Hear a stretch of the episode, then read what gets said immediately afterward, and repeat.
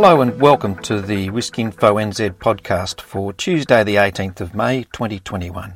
I'm Peter Sobels.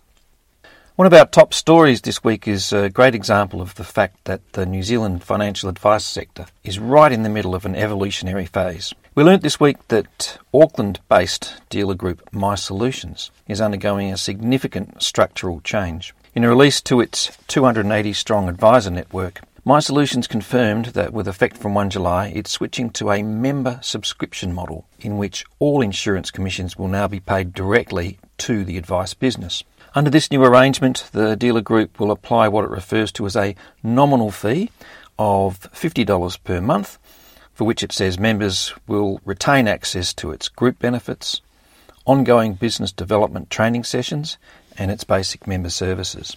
My Solutions CEO Kevin Smee reflected that for advisors who want to be free to determine which choice of structure will best suit their business model, they won't be concerned with a basic membership fee, especially when they'll be receiving 100% of the commissions they generate.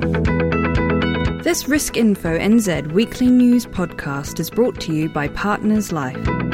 Contact us on 0800 145 433 to find out how we can support you to achieve your licensing requirements. And welcome back to this week's Risk Info NZ news podcast. In one of the closest polls we've conducted, there's virtually a 50 50 split amongst advisors on the question of nominated representatives. Asked whether you're open to consider utilising nominated representatives as an additional support service for your clients when it comes to making premium changes or discussing policy retention, half of you think it's a good idea or are at least open to the idea, while the other half are not.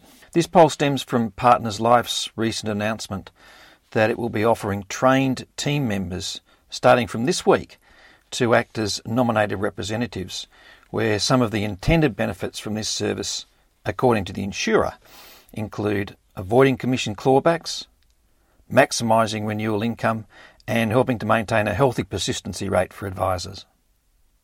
In other news, the government's announced the makeup of its new set of default providers for KiwiSaver. Announced at the end of last week and following an extensive review process, only four of the nine existing default funds have retained their place, while two new providers have been added to what will be six default funds that will operate from 1 December 2021. Finally, this week, Strategy Group's Executive Director, David Greenslade, says smartphones should be every financial advisor's new best friend. In a recent online report released by Greenslade, he says uh, record keeping obligations under the new financial advice regime mean advisors often need to collect and safely store more client data than ever.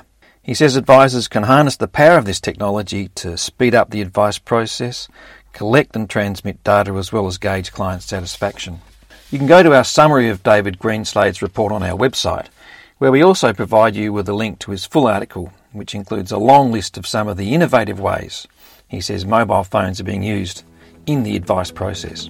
So that's it for this week's news wrap. Have a great week, stay safe and healthy, and we'll talk to you again soon. This Risk Info NZ weekly news podcast was brought to you by Partners Life. Contact us on 0800 145 433 to find out how we can support you to achieve your licensing requirements.